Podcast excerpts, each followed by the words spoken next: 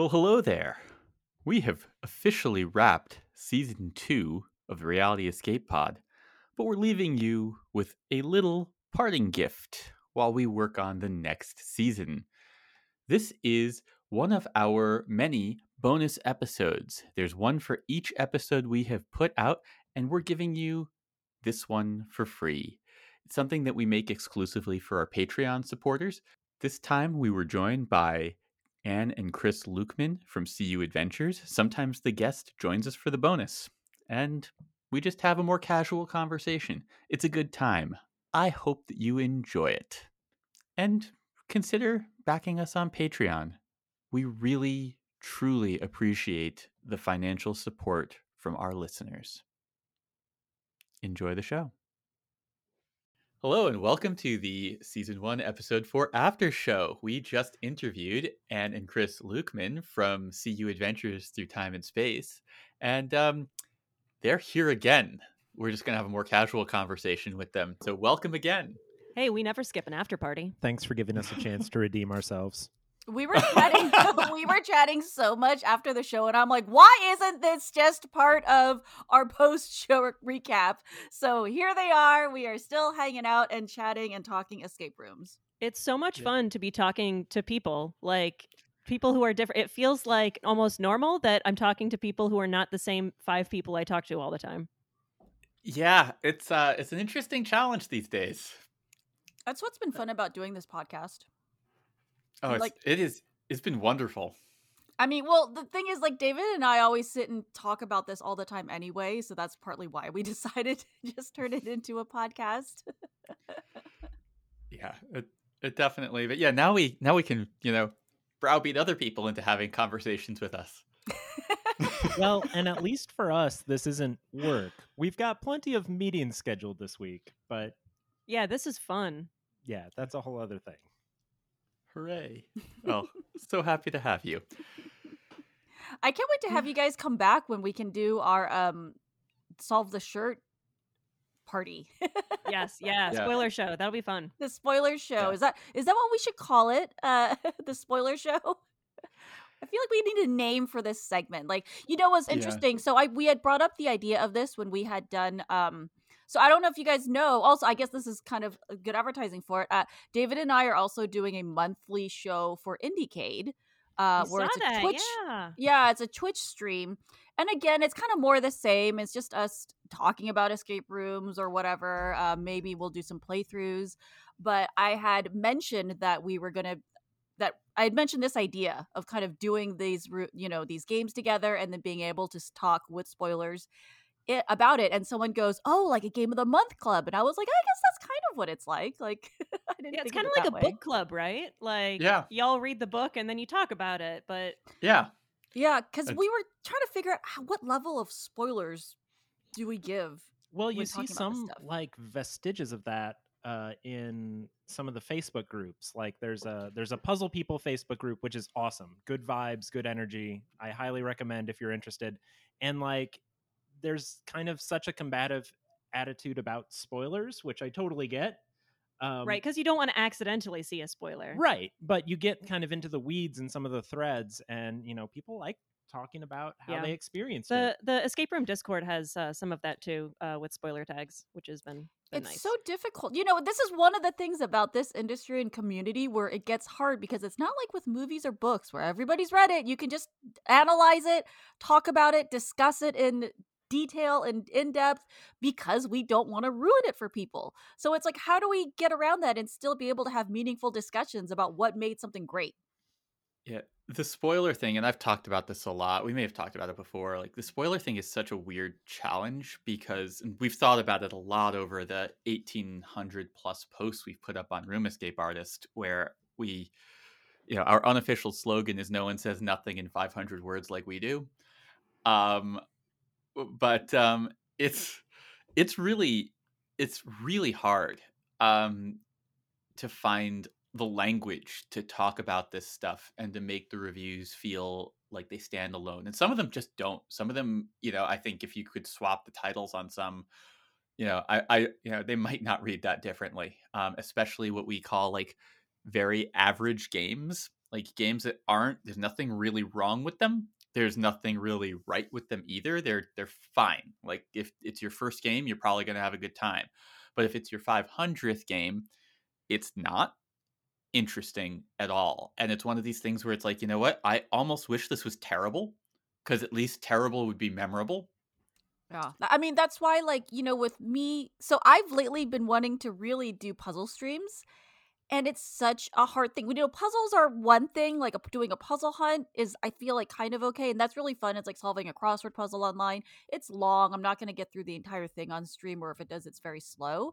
Um, you know, I think it's harder with escape rooms because most people they only have a few products right it's not like where these there's a crossword puzzle every week so it's not a big deal if you spoil one or two of them you know and like mm. like say with like your shirts where you only have the one shirt uh you know and it's it's like there's a cool exposure maybe people who would never have heard of it otherwise or never even think that this could be a fun thing to do and they watch someone playing it and it's fun you know and then but it's like also but then it's spoiled like what's you got to try to balance those two things it's weird.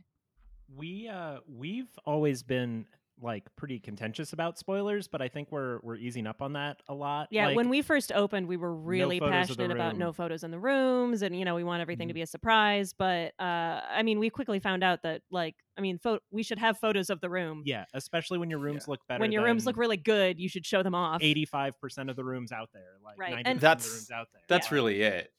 It's it's a selling feature at that point. Right. But but so, you know, we but we still don't want people to like live stream our games because we we want to protect the experience. So. I don't know. I think it's different with escape rooms versus books or movies because I mean, as you said, usually the book or movie comes out and everyone has access to it, whereas the escape room of, is, you know, location dependent. You know, it might be up for three to five years and people are going to play it during that. But also the the puzzles are such an important part of how you're interacting with it. And a spoiler in a puzzle is different than a spoiler in a plot point. A spoiler in a puzzle affects really how you engage with it. Mm-hmm. Yeah. I agree. I, and I know that like the thing that I, I the thing that worries me in an escape room is that like and, and I've I've talked about this in so many places, but like if like Lisa likes spoilers, Lisa prefers spoilers um in in media um, in in in movies and TV. Uh, it just gives her a sense of comfort to un- like to understand where where is this road going. Um, and I don't, but like it's totally fine for her to um to you know read a spoiler.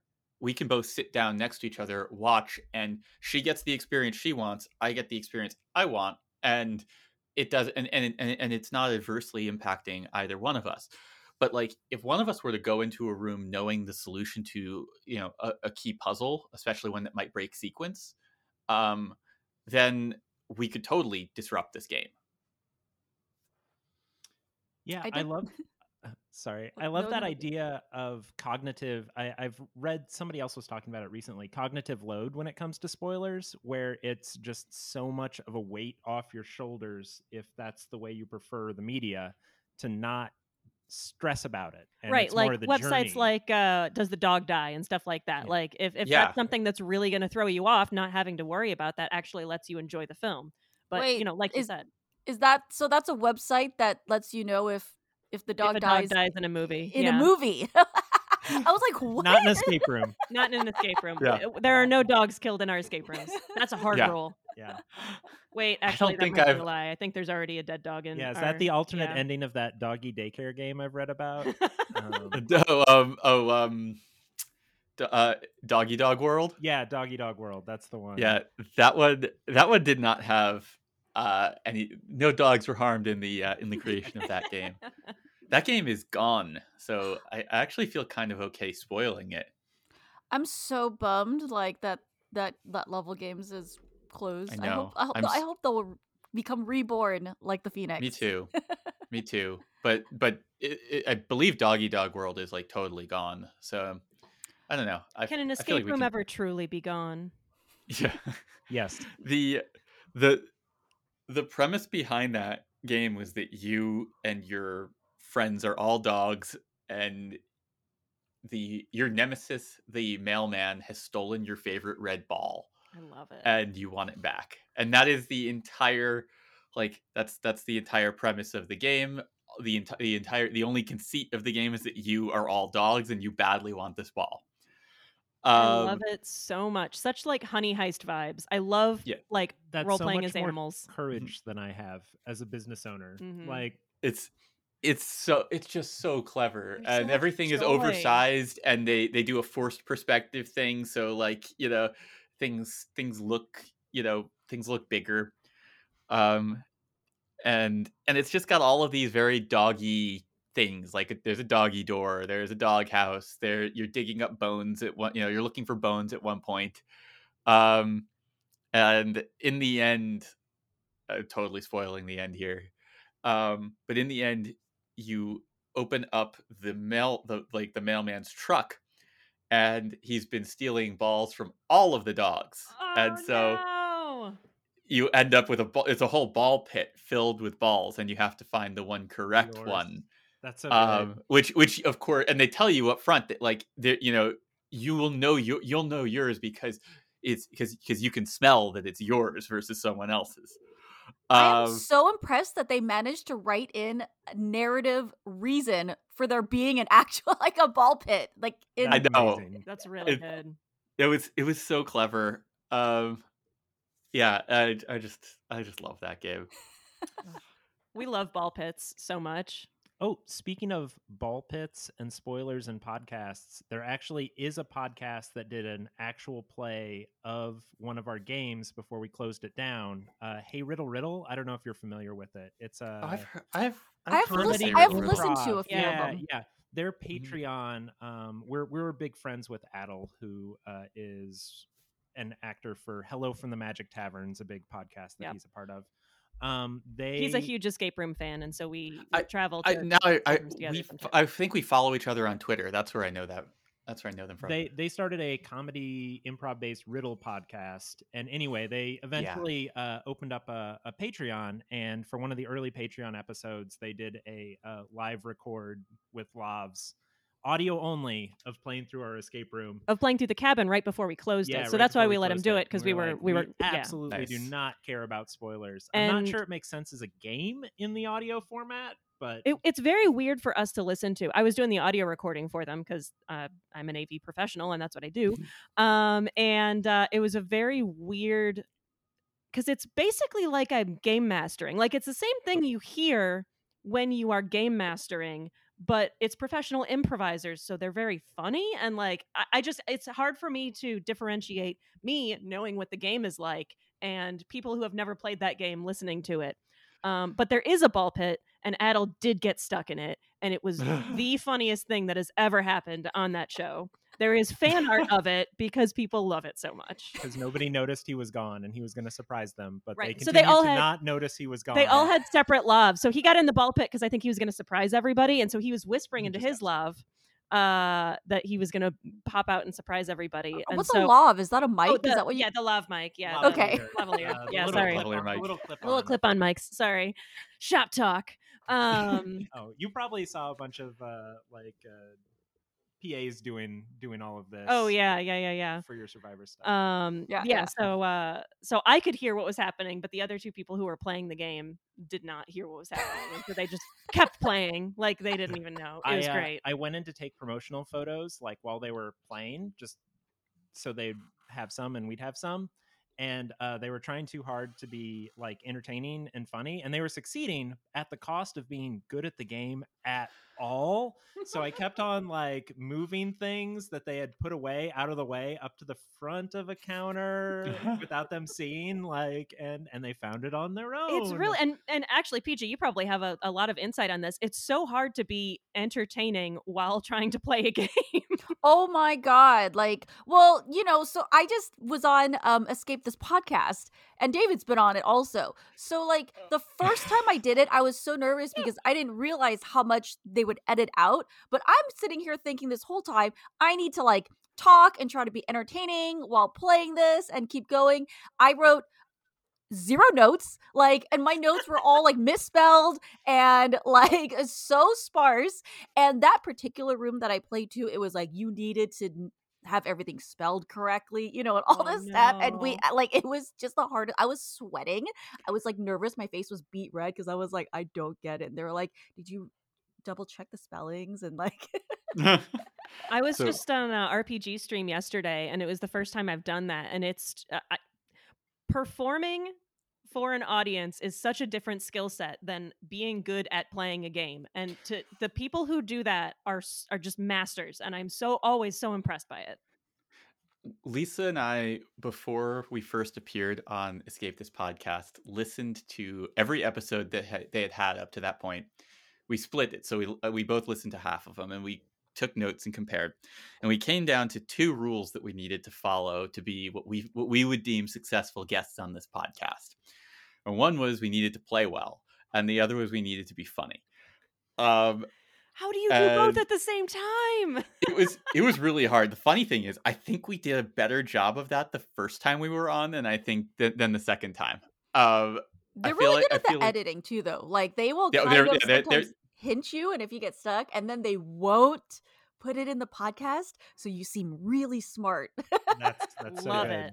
yeah, that's that's that's the big brain editing right there. yeah, I was listening to this and I was like, "Whoa, I sound like I actually kind of knew what I was doing the whole time." I was like, "Huh? Like, Adam, what do we do now?" Like, uh, David, will you edit uh, the podcast we just did to make us sound really smart?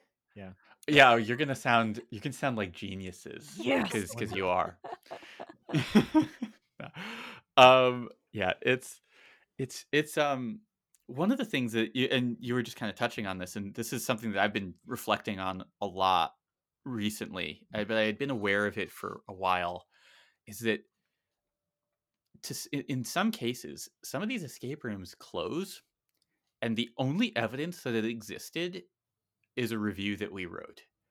Um, which is like a really weird thing to be thinking about. Um, and we, I've been thinking about it more in the context of a um, there's a company uh, in um, in Michigan that is that is closing called Clock and Lock, and um, the owner is a woman named uh, Paula Norder, and we've met her at conferences over the years many many times. We've you know we've just you know we've we've we've gotten to know her, and then when we were out in Detroit last or uh, this year and a half two years ago. Um, she she and her husband drove out, played a bunch of games with us for a day, and um, you know she'd really wanted us to come out and play her games, and we figured one day we would. Uh, and they're closing, and so she sent us a message saying like, "Hey, can I like I don't have any Avatar games. I don't think I can do an Avatar well. Uh, my my games are closing. Can I?" get on the phone with you for like an hour and a half, two hours, and just like give you a tour of all of the rooms I had. And so I'm working on a piece right now, kind of about the experience of of being shown through a room that I'm never going to get to play. It's had me thinking so much about like these games. You know, a lot of the games we've reviewed over the years are gone. You know, there's no video record of them. There's, you know, in some cases, you know, they're the only photos that exist of them are the photos that I took when we played. they need to get put into this house of the house on the rock. I feel like that is the final resting place of where escape rooms That's where belong. escape rooms go to die. Exactly. yeah it's something i've been thinking a lot about it and, and we were we were so we were very conscious of it it's you know we we we at least and i had talked about it years ago like one day s- a good portion of our content is just going to be like in memoriam Mm-hmm. but yeah i don't know I, I don't have any like deep insights into it just it's this is this is a thing that i've been i've been thinking a Well, there's lot the- about There's a buy- transience to Mhm. to escape rooms in the same way that there is to theater, and that was one of the things that was very strange when we switched from film to escape rooms. Film is great because once you make it, it's there forever, and it always exists. Um, and so y- there's there's a kind of power to that that like you have something to show for all the work that you did.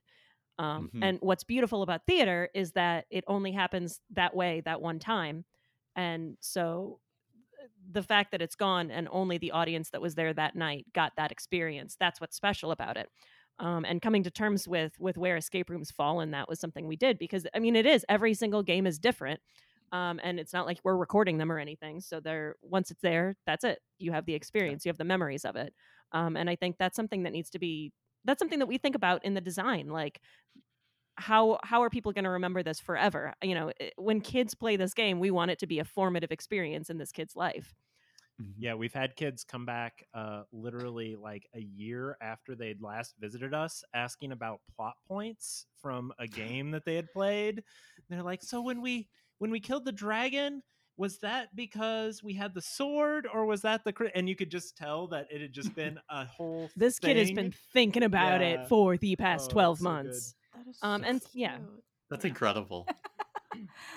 I mean, what what is it that you think for you personally? What is what makes an escape room memorable? Is it like a big reveal, a big aha moment? Is it because the set is so gorgeous? Like usually, what do you think it is that creates that that one lasting memory of like a good room? Hmm, something that surprises me. Yeah, I think if- the aha moment is- away. Is Yeah, really Yeah, what I think I think it can be the aha moment. I think it can be a big set reveal. I mean, I'm never gonna forget Cutthroat Cabin or Cutthroat Cavern. Yeah.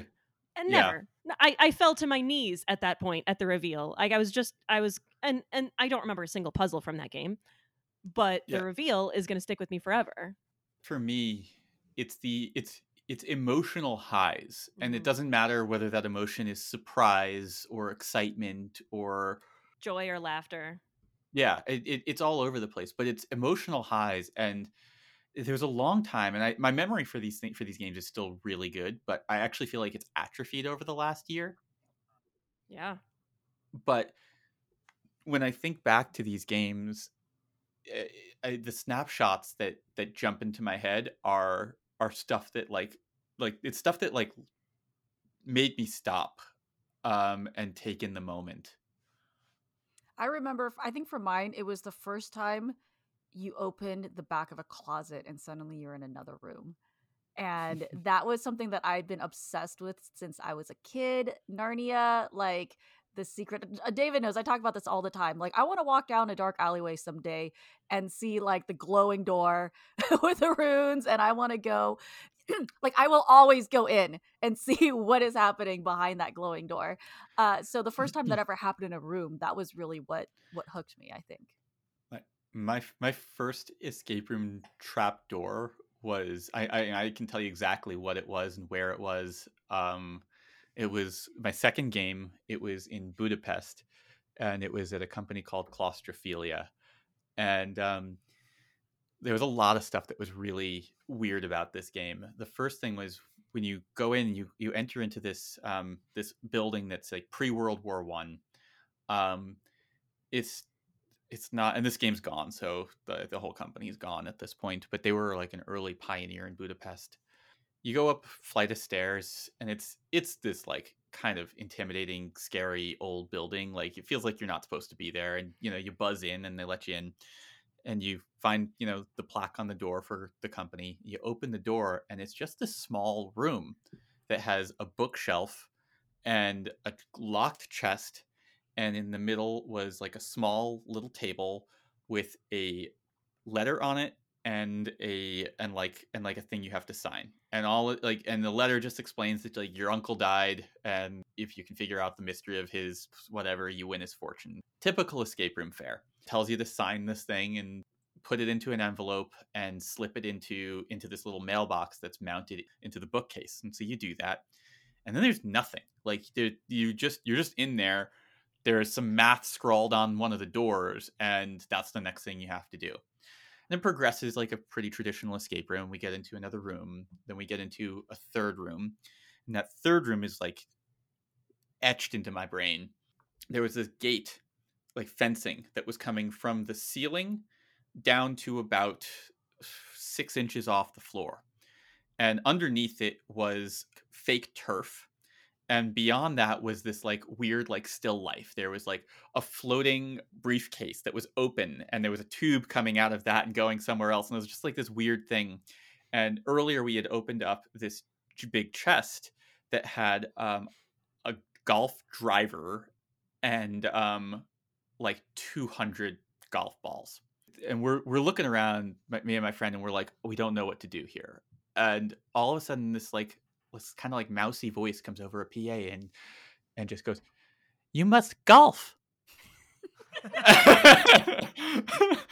uh, so we pick up the golf club and we start hitting balls into this area. We realize that like the back of the turf is sort of ramped up so that you can hit the ball up through the ramp it lands into the suitcase that's open. The suitcase has the tube, and so it's like the suitcase is like floating in the air and tilted, and the tube goes down.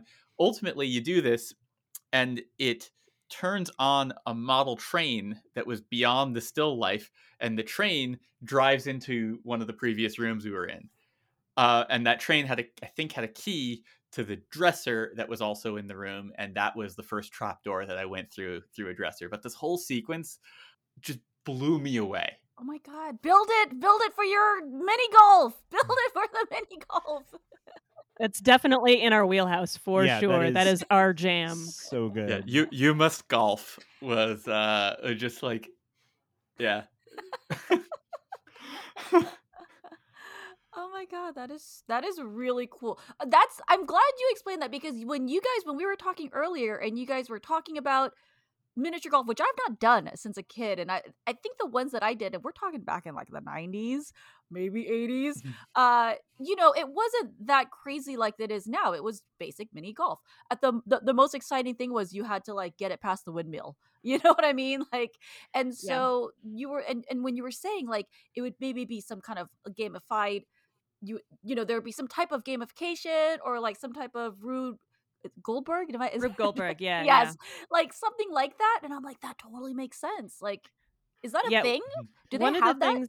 Well, you should go to Urban Putt if you get a chance. It's really cool. Um, so each of the holes is designed by in, individually by an artist or an artist collective. So each hole is designed to either tell a story or do something interesting. It's designed to be functional art. One of them is um, uh, the uh, Dia de los Muertos, Mexican Day of the Dead. It, the the ball goes on a trip to the underground, like and and comes back up. It's like a whole story about what the ball does. Um, and of course, it has all that amazing art associated with the with the holiday. I think I went the- once because you said they were in San Francisco, right? Yeah, San Francisco they're Urban an Putt Old Old uh, funeral home. Funeral home.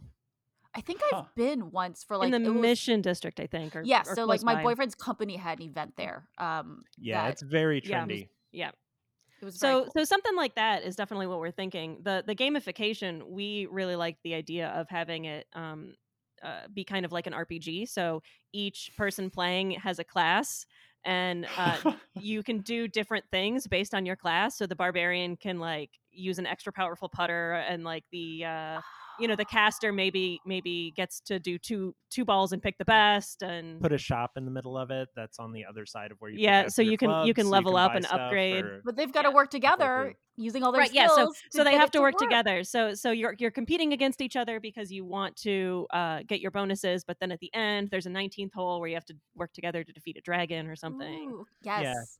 And you know, if you wanted to ignore all of that and just You could, play yeah. mini golf, it would still accommodate that. But uh, yeah, we Mhm. wanted to give people an opportunity to play Yeah, one day. someday someday I was just gonna say, I love the rise of like these new types of kind of amusement centers. Like when you Mm-hmm. guys were talking about what was that first? What was that first thing that you guys mentioned? wizard quest Wizard Quest. Wizard Yeah. Quest. That reminded me of like, have you guys heard of um Evermore?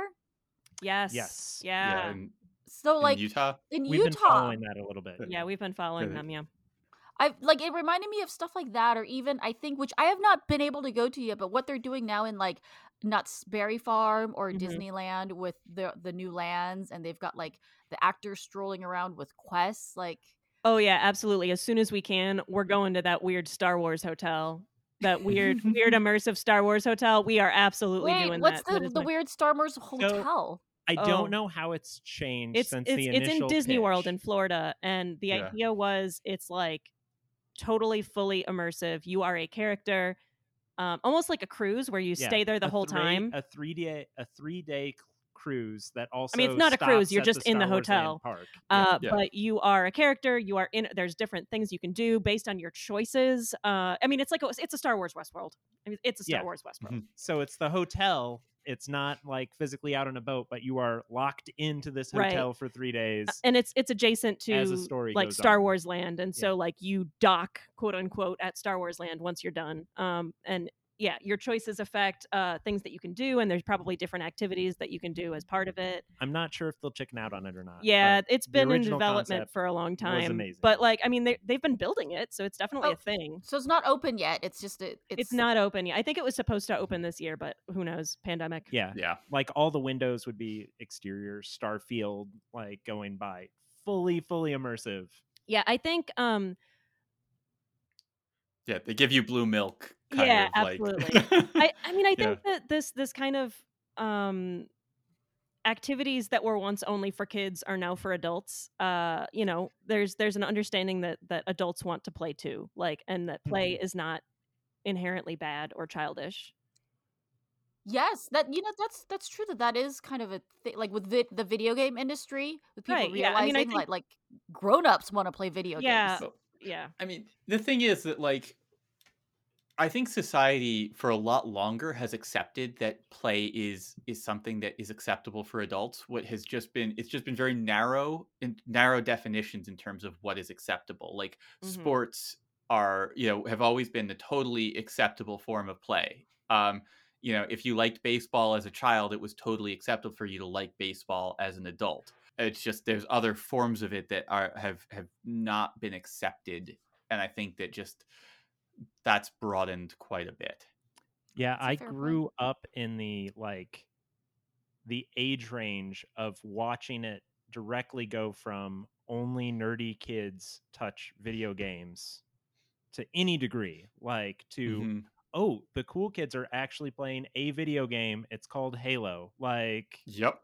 and Yeah. and seeing that switch to what it is now, like is just crazy. Right. And once everybody was playing them as kids, why would we stop playing them as adults? Do you think that part of it is like games like GTA, you know, Grand Theft Auto or Halo that kind of made gaming more cool, right? Like these kind of like cool themes, or have we always? I think they've, they've always had that in gaming.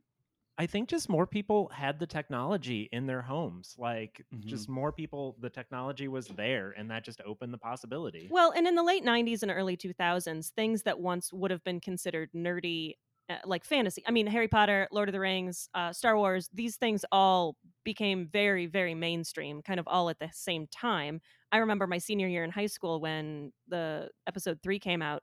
Everyone in my school went to the midnight showing. Like we were all there at the same theater.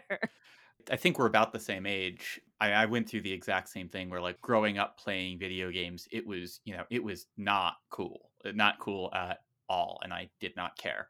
By high school, I was playing Halo, and my my it was the one thing that was the common thread between my friends and my brother's friends, and my brother is infinitely more cool than I am. Our friend groups merged over Halo, and I mean, these are people who if if you could not imagine a scenario where all of these people are in the same basement two three nights a week four nights a week enjoying the same thing habitually For me, it was GoldenEye. Is that that's that's pre Halo, right? Yeah, Yeah, that, that that's is I'm but I aging mean, cool. myself. I no, love I mean, that was- GoldenEye. goldeneye was goldeneye start really I That think was- that was probably the is actually that was actually i think the thing that that started probably breaking down that barrier Yeah, I, I would agree with that. Absolutely. I, I played that in high school a lot with a lot of different people. yeah So- no Oddjob No hot tub. Slaps only. Only cowards play as Oddjob. but yeah, I don't know. I think um I don't know. Oh, one of the things we always say is um since we all live in such a especially now digital world where so much of our everyday work, play, interaction is digital.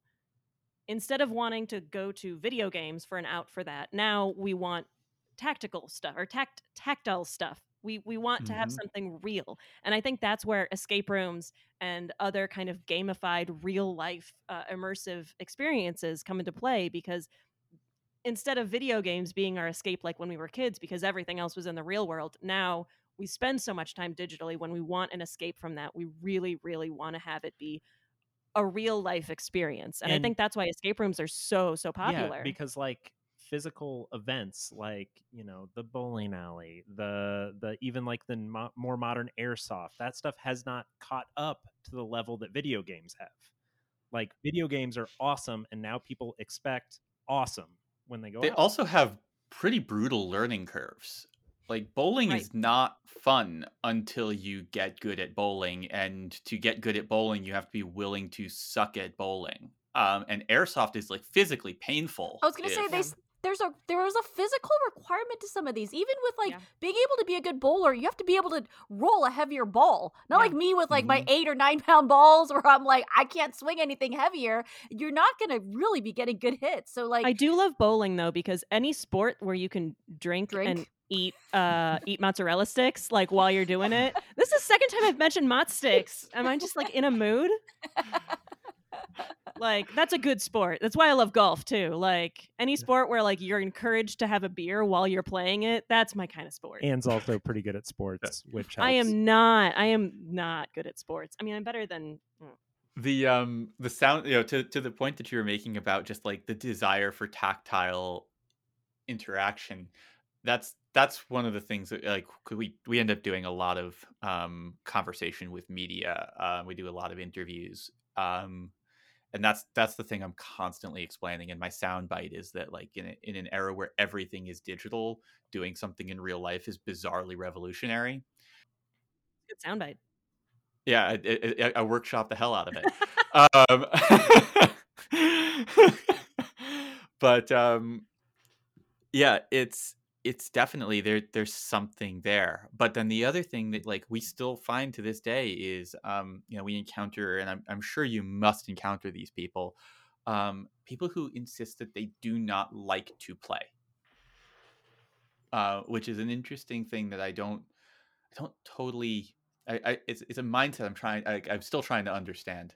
So we one uh, one of the best things about running an escape room is that like like video games in the early 2000s, it's just a thing that everybody does. Escape rooms are not a nerdy thing. Escape rooms are just a thing that's done.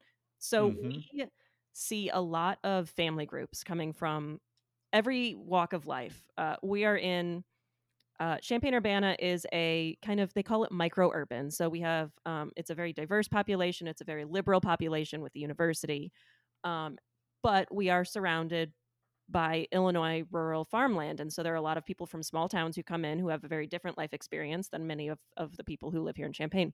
So we see people from all walks of life, many of whom would not go to a theater show, would not go to an art gallery, would not think about interacting with art in any kind of way. Mhm. Come and play an escape room because it's a thing to do. Uh, and they get arted at. We art at them against their will. they get arted at. I love And that. That's something that's just, I think, so powerful and so cool. And it always wins them over. The games always win people over. That's been my experience. Is we especially and, and it's been a while at this point since we've had this, but in the early days we were just Lisa and I were constantly taking new people with us to escape rooms because we were trying to like get them addicted. We were literally just escape room pushers.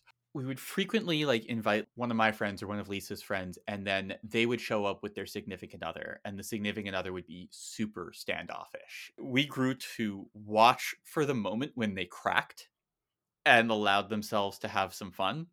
That was always it's always been a really special thing. Um and the game ends and they're they'll, they'll go back to like crossing their arms and like you know stern and you know but like i saw it it happened You had fun. It's Yeah. a weird thing because it's almost like traveling or making somebody act or something where it's like you you have to kind of think a little bit outside of the box. You have to break maybe your normal pattern of seeing things or seeing things as they are in order to solve these things. You know what I mean? And so I feel like it is kind of that that small gateway where uh, you know when you travel and you experience something through someone else's eyes, you're a little open mind, a little bit more open minded, and I feel like that kind of happens maybe a little bit with escape rooms too, where you you have to question your perception or understanding of what is the reality at least for this you know this 40 minutes And like travel, it gets such a varying group. Like I love it when we get three generations of a family in together and it's extremely clear that grandma and grandpa are just there because either they wanted to be or the the real matriarch of the family didn't want to exclude them and by the end of Mhm. it you know grandma found the book and everybody she she was got her chance to play the hero for yeah everybody moment. gets their hero moment and Yeah. it's so special uh yeah no watching watching 70 year old grandparents like get won over by this game is so much fun or learn that their grandkids are actually smart like Oh, that's also fun Yeah. too I hear that so many times. A lot of game masters say they will watch the parents tell their kids, "That's not, that's not how you Yeah. solve it," and you're The- like, the- "It's one hundred percent the way you solve something." Absolutely. The best groups are the ones where, you know, it's multi-generation families. Everybody is coming from from a different perspective and a different thought process and they all listen to each other. Even even the kids, like when everyone's treated with respect, it is Mhm. so great. Um it, it's it's it literally brings tears to my eyes when we have groups like that. we've had groups of like five nuclear engineering professors play together and i would put a family of four against them and the family would win nine times out of ten like hands down i, I wouldn't Yeah. even i Because wouldn't they're- even worry about because they're bet. coming at it from different perspectives uh, and and yeah i mean diversity that's why diversity is so awesome is because when people are coming from things from different perspectives they're going to arrive at a better solution because they're going to consider different angles Yeah, it's I I love I just love those moments. I we've Lisa and I have played very few games with our actual families, um, which is weird. Um, Lisa's mom has edited almost every single post that's gone up on Room Escape Artist. She is um, by a wide margin, I would guess, the most well versed and knowledgeable non escape room player eh, um, in the escape room world. Um, but um, I would say, you know, at least I've played, you know, close to 900 games at this point, and we've played fewer than 10 with our families in in in some total. Um, and uh, it's not for a lack of wanting. Uh, we just can't we can't really get them to want to engage, which has been a just a really weird personal challenge. That reminds never- me. oh sorry go ahead I was just gonna say, like, I've been meaning to kind of try to drag my family to some escape rooms, or at least like virtual ones. Uh, you guys have any good recommendations for ones that you think are really family friendly, like kid friendly, that are virtual? i would if you're looking for an avatar one fuzzy logic. Fuzzy logic is Yeah, really really Jason would take fun care of you. Avatar ones yeah jason is such a good game master avatar he just is your immediate friend and, And- he's so Mhm. funny. It's I not an did play the overwhelming villains. game. I did play the villains lair one, and I think Uh, they the have vet a the vet office is really good. The vet office was a lot of fun That's that has been our his, his stuff has been our absolute go-to recommendation for for family friendly stuff lately.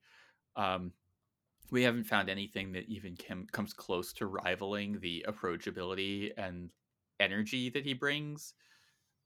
Yeah, he's he's so talented at that. I hope he's able to at some point find another game master who is able to do what he does because I, I feel like he's breaking himself doing this. Uh, I yeah. mean, when you're when you're an escape room owner, like you're and you're in a pandemic, you're gonna break yourself somehow. Might as well be Yeah. doing it this doing this way. Uh, I mean, it makes it makes sense. I mean, we We're haven't not owners, we but I haven't mean, I- checked in for a while though so I hope yeah, he's doing yeah, we should check in with him. Yeah, he's he's not far from. Uh, you know, he's maybe two hours from us. We've uh, we need to go up and play his games in person sometime. That's a Chicago area one we have not hit. Uh, those are really good. Um, we've had families play, you know, Lost Temple and Floor Thirteen, but those are a little spooky. yeah and they're a little overwhelming Yeah, it's there's a lot. Mhm. Yeah, we we get a lot of like since we got on all of the you know the the lists and the the golden lock award which was amazing and uh everything like that um we had a a nice influx of company groups and like family groups that are like hey we want to do your game uh i have some questions about it and i can tell from the questions that it's not it's not the game for them like they want an avatar based game that there is a host that helps it be a great experience. And our Mhm. games can succeed at those groups. It's just like such a narrow. We didn't design a $10 game to do that. Like yeah, games that don't have a host are, you know, they're kind of a canvas. You, you got to make your own fun with that, though. Mhm. If you have one person that's really into escape rooms that like knows what they're getting into, then it's going to be Mhm. fine because that person's Yeah. just going to be the de facto leader and they're going to bring everybody else along with it. But yeah, if it's just like I mean, we had a group of 12 Girl Scouts play the Lost Temple and apparently they had fun, but that had to be some chaotic times. Yeah. I don't know though. Kids kids are used to just being on Zoom and interacting with each other now. Like it's such a normal way of of of hanging out. So maybe the maybe they're going to be better at it than our parents' generation. I mean, school and everything. I don't know how they're doing it. Yeah, Yeah, I have a I have a friend who has a child in pre-K and he's like pre-K Zoom is the dumbest thing I can possibly imagine. He was saying he's like I can't I can't believe like I'm paying for this. I I should just put her in front of Sesame Street for 4 hours a day. I mean, the whole point of pre-K is purely to socialize the children so that they're just used to Yeah. kind of having to play with kids and having to listen to somebody other than their parents, right? Like that's Yeah. it doesn't make any sense to do that. I just love the visual of a four year old sitting down to their office chair, putting on their headphones with their like mic on it, and being like, "All right, guys, let's do it." Let me tell you I'm guys. just a, a, a 4-year-old. Can you can you hear Can me? you hear oh me? god. I mean, so like my niece, I have a 6-year-old niece and she started first grade and my sister set up the fanciest office for her. She's got a standing desk and I'm like, "Why does she need a standing desk? Like a regular desk is a standing desk for her." Okay, she's got the monitor is bigger than mine. You know, she's got the whole like black behind her. It's fully set up. And her father, who is actually works, he's got like some important government job. Do you know what his office is? It's a milk crate in the garage. Okay. I love it. I love it. He's like, Daddy's in his garage right now. I'm like, Where's wh- where is he? And he's like, this. She's like, Oh, he's in his office out in the garage. And I'm like, it's literally a milk crate next to like his weight his weight bench. he's, he's just so on his good. I have this comedy sketch in my head that I don't have the time to produce, but I badly want to, which is like a thousand years into the future, the phrase, the words, can you hear me has just become a greeting and nobody it doesn't have any meaning. It's just a thing that people say when they when when, when they encounter someone You and no one knows why. You got to abbreviate it somehow, like uh, like Yeah. how goodbye was "God be with you." Yeah. You I did not Yeah. know that. Yeah, Yep. But yeah, that's this is this is the David and I got uh, our history degrees going on here. It's it is true. oh man. Well, um. Oh, I loved your game that you guys made for Exit. Um, Exit Stage For Left. Pygmalion, yeah, exit stage left. Thank you. It was awesome. I thought it was really. So I'll just say really quickly. Um, I thought it was so cool how you guys had. If I remember correctly, you guys had the camera on a slider at one point, which really limited your field of vision, and it was just the neatest trick that I saw. Um, in like an avatar, well, I can talk about because it's not going to be. Is it going to be played again? Yeah, you can talk about it, it's fine. The cool. Spill the beans because I want to know what this but is. I know nothing. yeah. Did you not? Did you not play Oh, it? you didn't play it.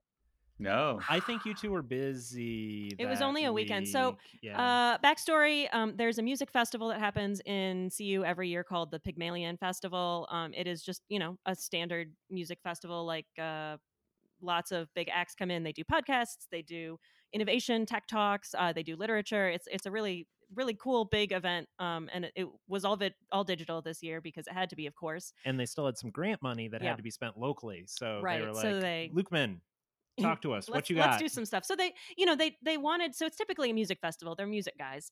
Um, but at this point in time during the pandemic, it, it happened in what September, I think. It was like, all right, a Zoom stream of a music like a band playing is not interesting. Not exciting It's not. all. It, it's not interesting. It's that's not exciting. So they wanted to do stuff that was more interactive. Um, and so they, we were like, all right, well, Avatar games are a thing. We'll figure something out. They wanted to make it a free event because it was grant funded. Which was great. I I love that. That's my favorite corporate event. We will turn down an event where we have to sell tickets. Yeah, if we have to sell tickets, we won't do it. Nine percent of the But time. if it's if it's a free event, we'll we'll we'll do it That- because it's fun. It makes sells so out. much sense that you guys had grant money because I remember thinking this is a really quality game. You know, even though it was only 30 minutes, I was like, this is a really quality game for free. Like, I could not believe that this was a free thing. And you guys were running so many of them. Yeah, we started a new game every 15 minutes. 15 minutes. and they were 12 Yeah. minute halves. So ostensibly it was a half Yeah. hour game. Um, and we split it between two physical locations. One was a more standard avatar kind of experience with Game Master wearing a camera, uh, Walking that around a room. That Mm-hmm. we set up in a uh, lobby of a small theater that's So there's nearby. there's a community theater that's across the street from us. Yeah. Uh, and they're awesome and they've also been closed and we were like, well, also hey, in the Grant Zone. let's uh yeah, let's let's set it here. We can, you know, use your guys' space and, you know, Don't re- have to build remi- a set from we don't have to build a set. We'll remind everyone that the station theater exists and that it's awesome. Uh, we used a lot of headshots from local actors who were with it. So I- I mean, the station community, uh, the the theater community, really enjoyed it. and it was based around uh finding a missing violin we were supposed to have a celebrity or like a, a musician and artist buy-in that was part of the story so they could promote like it's featuring this artist but the artist's agent didn't really communicate things to the artist so it ended up just getting slapped on at the end Yeah, it was, and I, I'm not sure if the artist really was like an escape room fan or anything like that. So it was like Yeah, very. i don't know It was we weird. we had enough on It our was plate fine. we we took a step back from that end of Yeah, it we- just like we, okay we uh, have a macguffin MacGuffin is to find this stolen violin, and we built a story around two detectives. One was exploring a crime scene. We were able to do a uh, evidence dungeon, the red string mystery Yeah, wall, the- like we've yeah. always wanted to do, Yeah. but it just hasn't fit in our themes.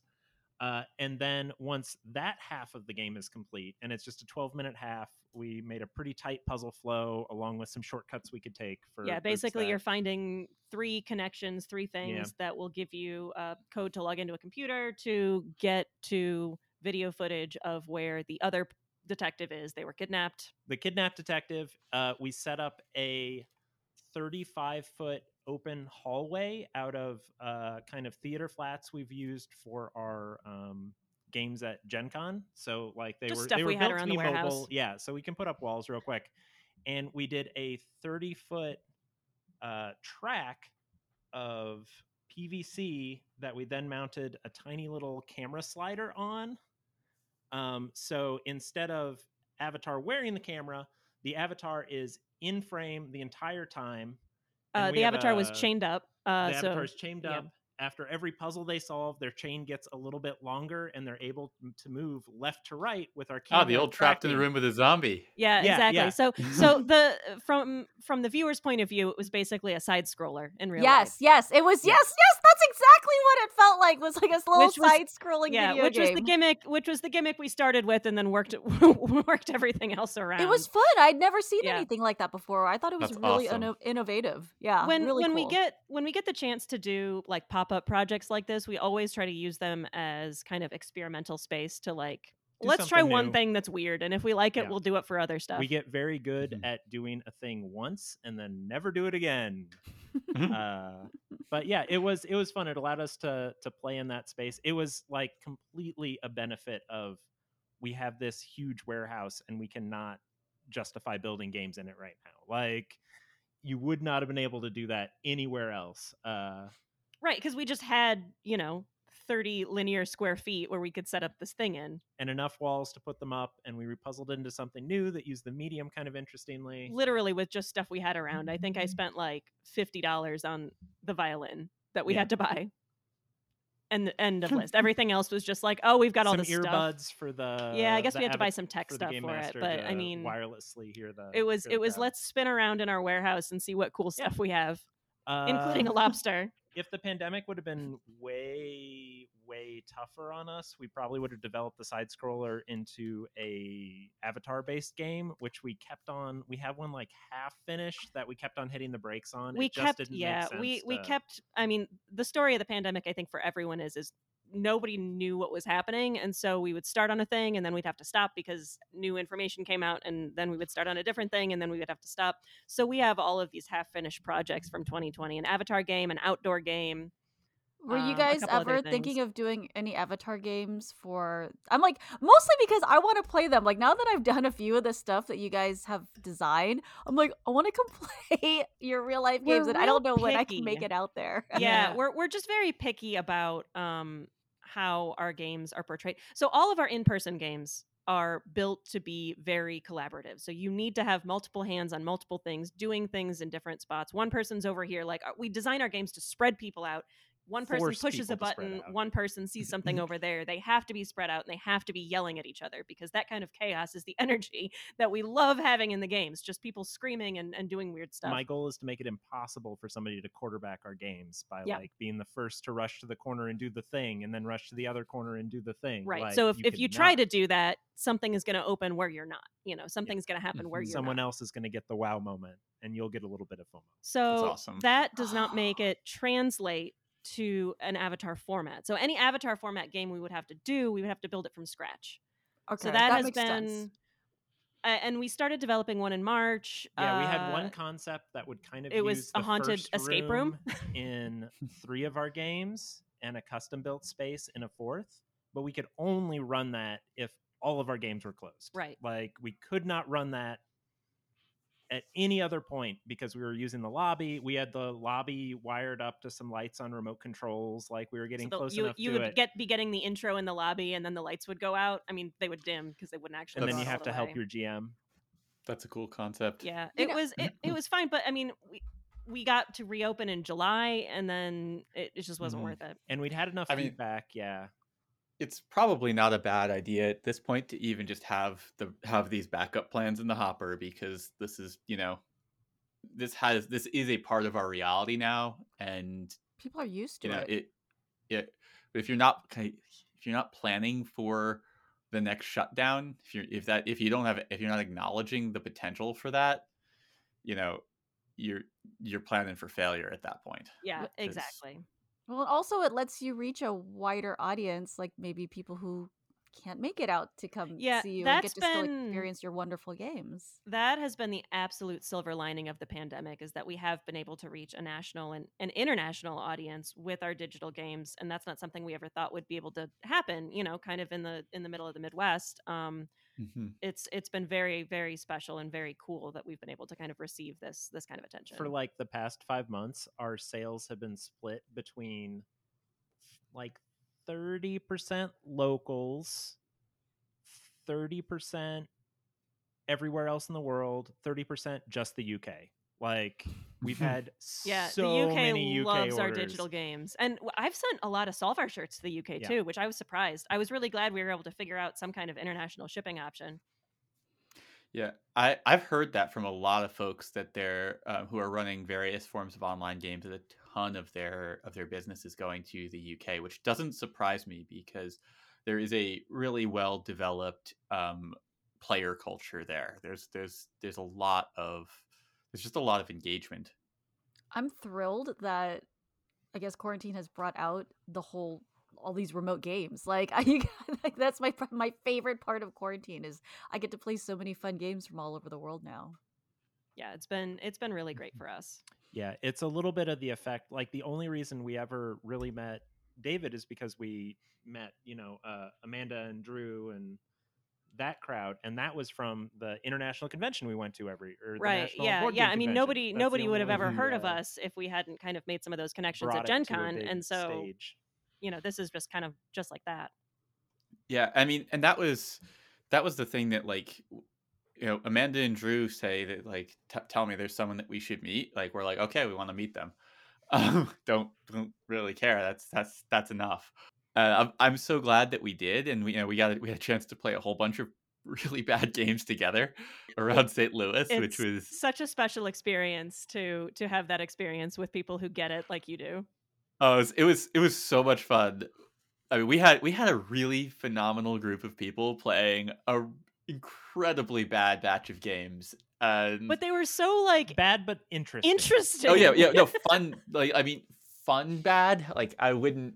Like a B-rated were- game, like like B like the- there the were B-rated there were movies. so many interesting choices Yeah, like to to me, uh, and we don't even need to talk about what. But the the the, the core message here is like there are bad games that are bad because nobody invested in them, and then there are bad games that are ludicrously expensive and have a ton of investment in them and are are bad anyway and that is special that's My favorite review that I have ever seen on like a Yelp or TripAdvisor was quote, "The most beautiful room you'll ever do a Sudoku in," which is just like that's that kind of it's that kind of game. And there Yeah. are there are fun things to be had in those kind of games. There are interesting, cool things to learn about those games. There are lessons to take and lessons to to not take.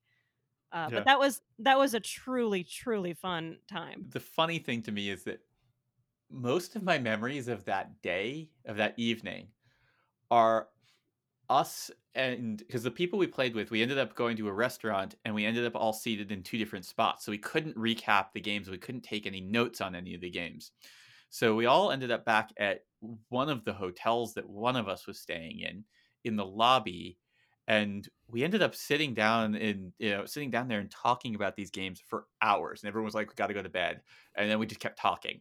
But my my memory of the like, the conversation that we all had in that in that hotel lobby is so much more vivid and um pleasurable than the games themselves. I think the best part of that was because the um the actual lobby was so crowded, like it was absolute Yeah. packed. We all got drinks from the bar and then like wandered off to the convention center part of the lobby or like we Yeah. went to the basement hotel lobby, so it was like our own little subsection of yeah we ended up in this weird place we probably weren't supposed to be Yeah, it was it was great. Oh, that was such a fun Oh, Yeah. good night. God, I can't That's, wait. that was a really fun night I can't wait to be able to do in person conventions. Yeah, I- Yeah. I would love to see people in person. That would be yeah me too yeah we're ah. Anyway, I better uh, wrap this up because I think I gotta Yeah. get going a little bit. Um, I just want to say that what I really, really enjoyed about ch- uh, chatting with you guys is I could sense that you guys put a lot of thought behind your entire um, game design process. You know, you can tell that that you guys think of every little detail and you have a concept of how you you want to do things like even when i when i said well why did you guys just do avatar games? and right away you knew you're like this is why. It's because in our minds we want everyone to experience that aha moment so in order to do that we implemented these mechanics and i i, I think that's really impressive how um how deliberate all of your design seems to be. Thank you. We we definitely don't always succeed in the execution, uh, in the reality of it, but we do try to Conceptually, plan conceptually a lot.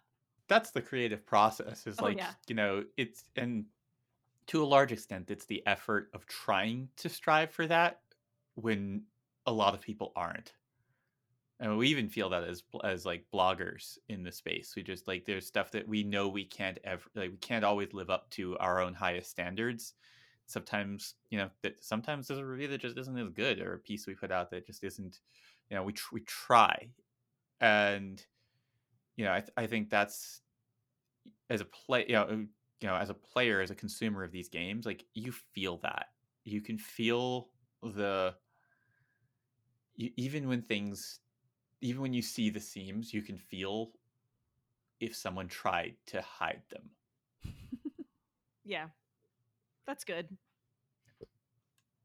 Yeah, I I totally I totally agree. You can feel when that that happens.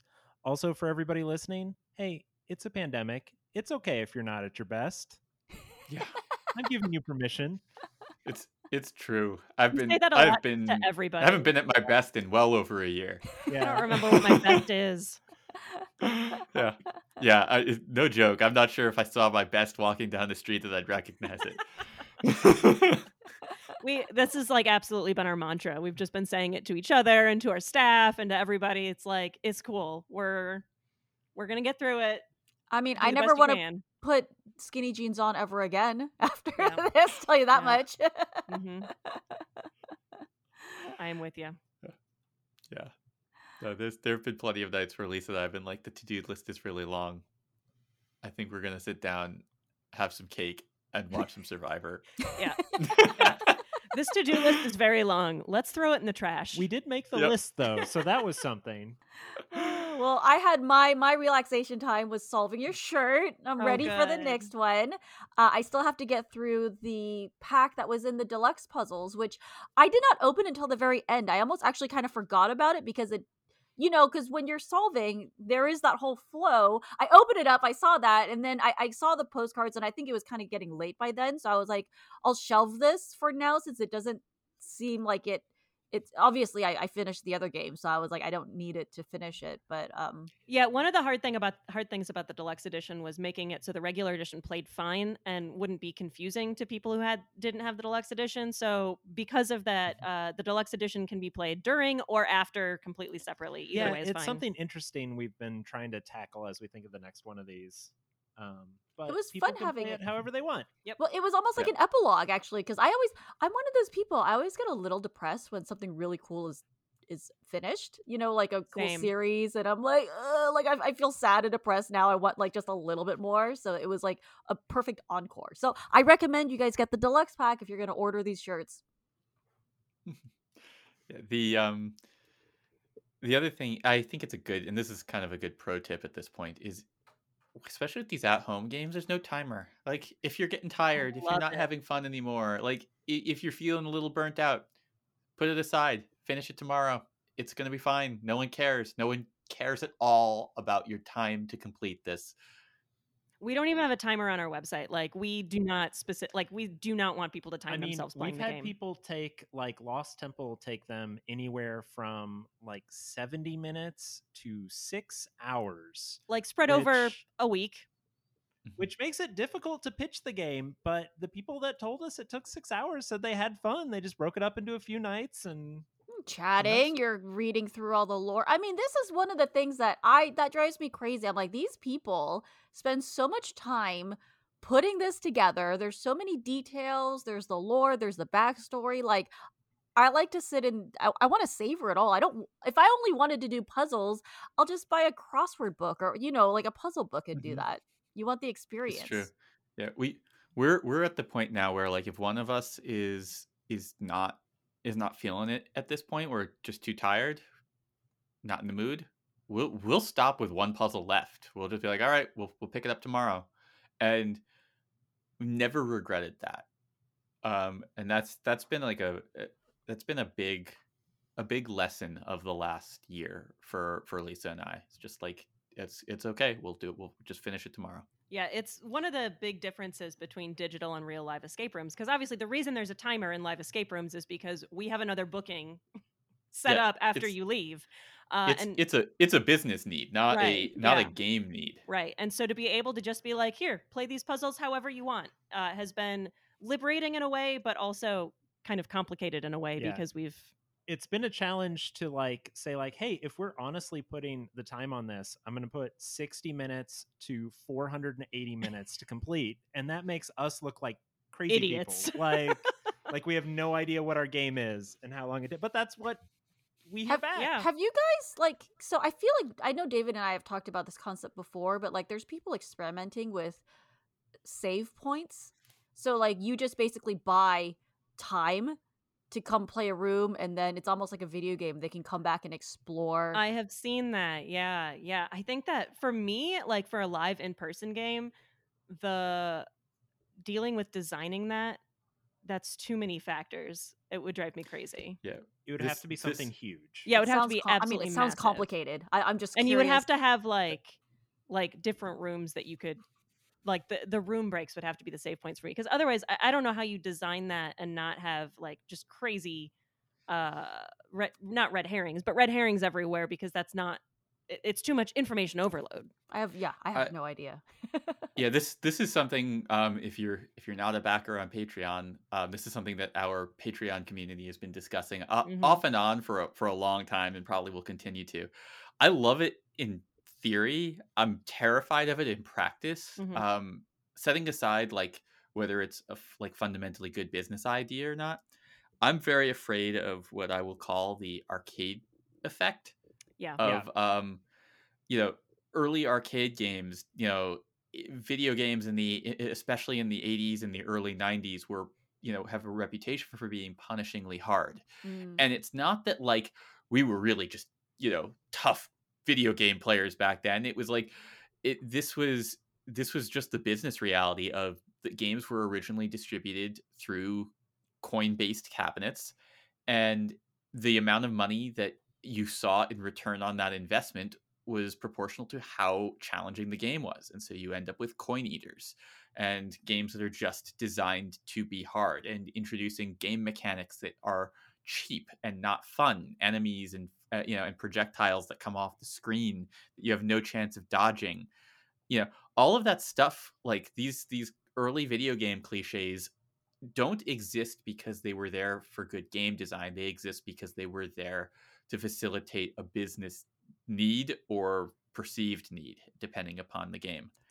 And and it was never good for players Yeah. uh, and that's the thing that concerns me about and and like even in the late you know more more modern era a lot of the arcades that exist today have ripped out those coin slots. You know you pay for time by the hour. You pay for for slots of time because you're that that just ensures that you're now there to have fun and everyone is you know everyone's able to justify the you know the, the business is able to justify it the players are able to go and kind of choose their own adventure i i i, I get very nervous That's about fair.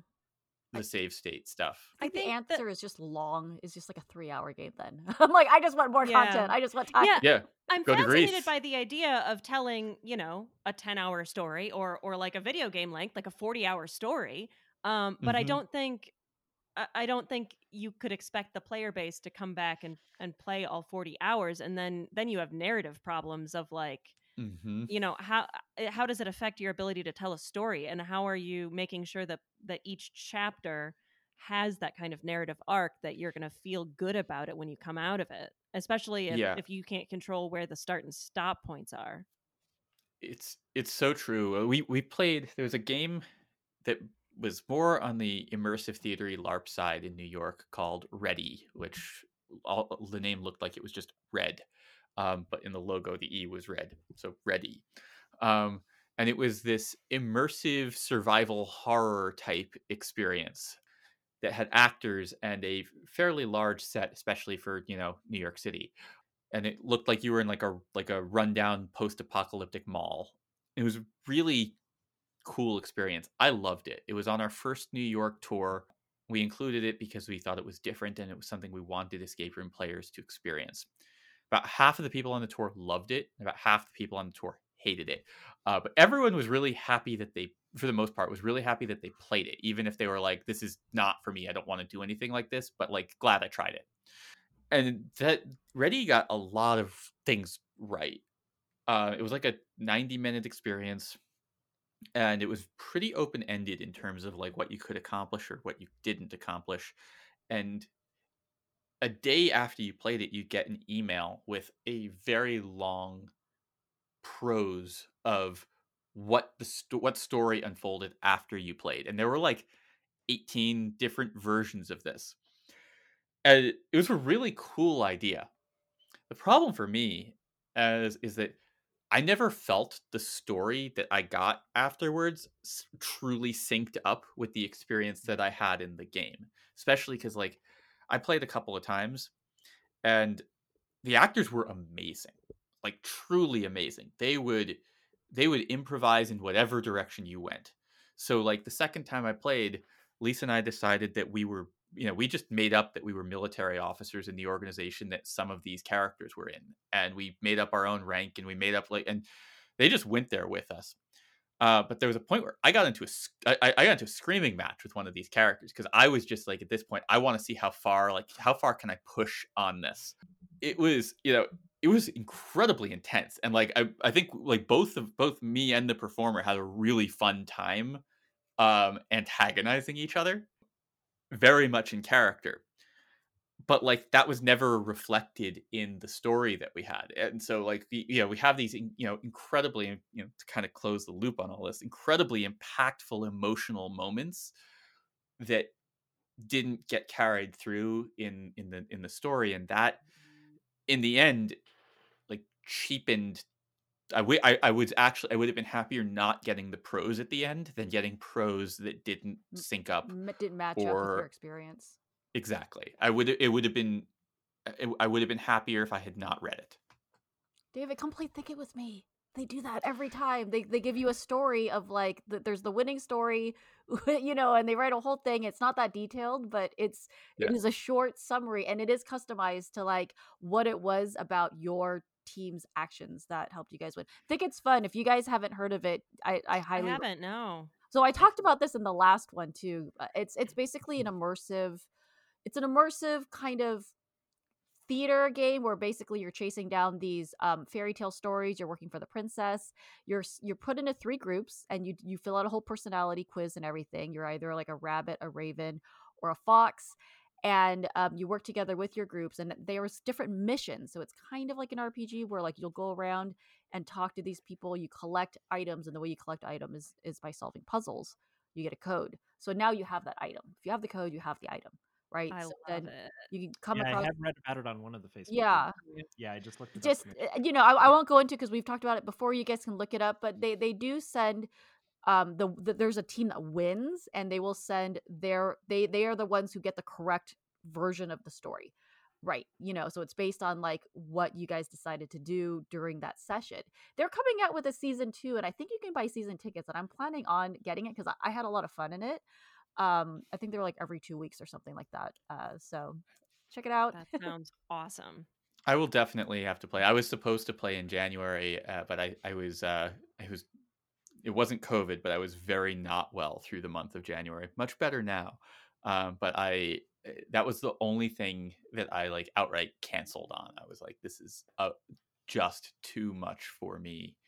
Um, and it, because it was like a group experience, I was like, and, and I felt like I needed to like be on. I was like, I I actually feel like it like in an avatar game, like I could suffer quietly and like hang back and like it wouldn't really matter if everyone else was doing most of the work. But with this, I just got this vibe that like I really need to be engaged and I didn't want to I didn't want to jump in if I wasn't.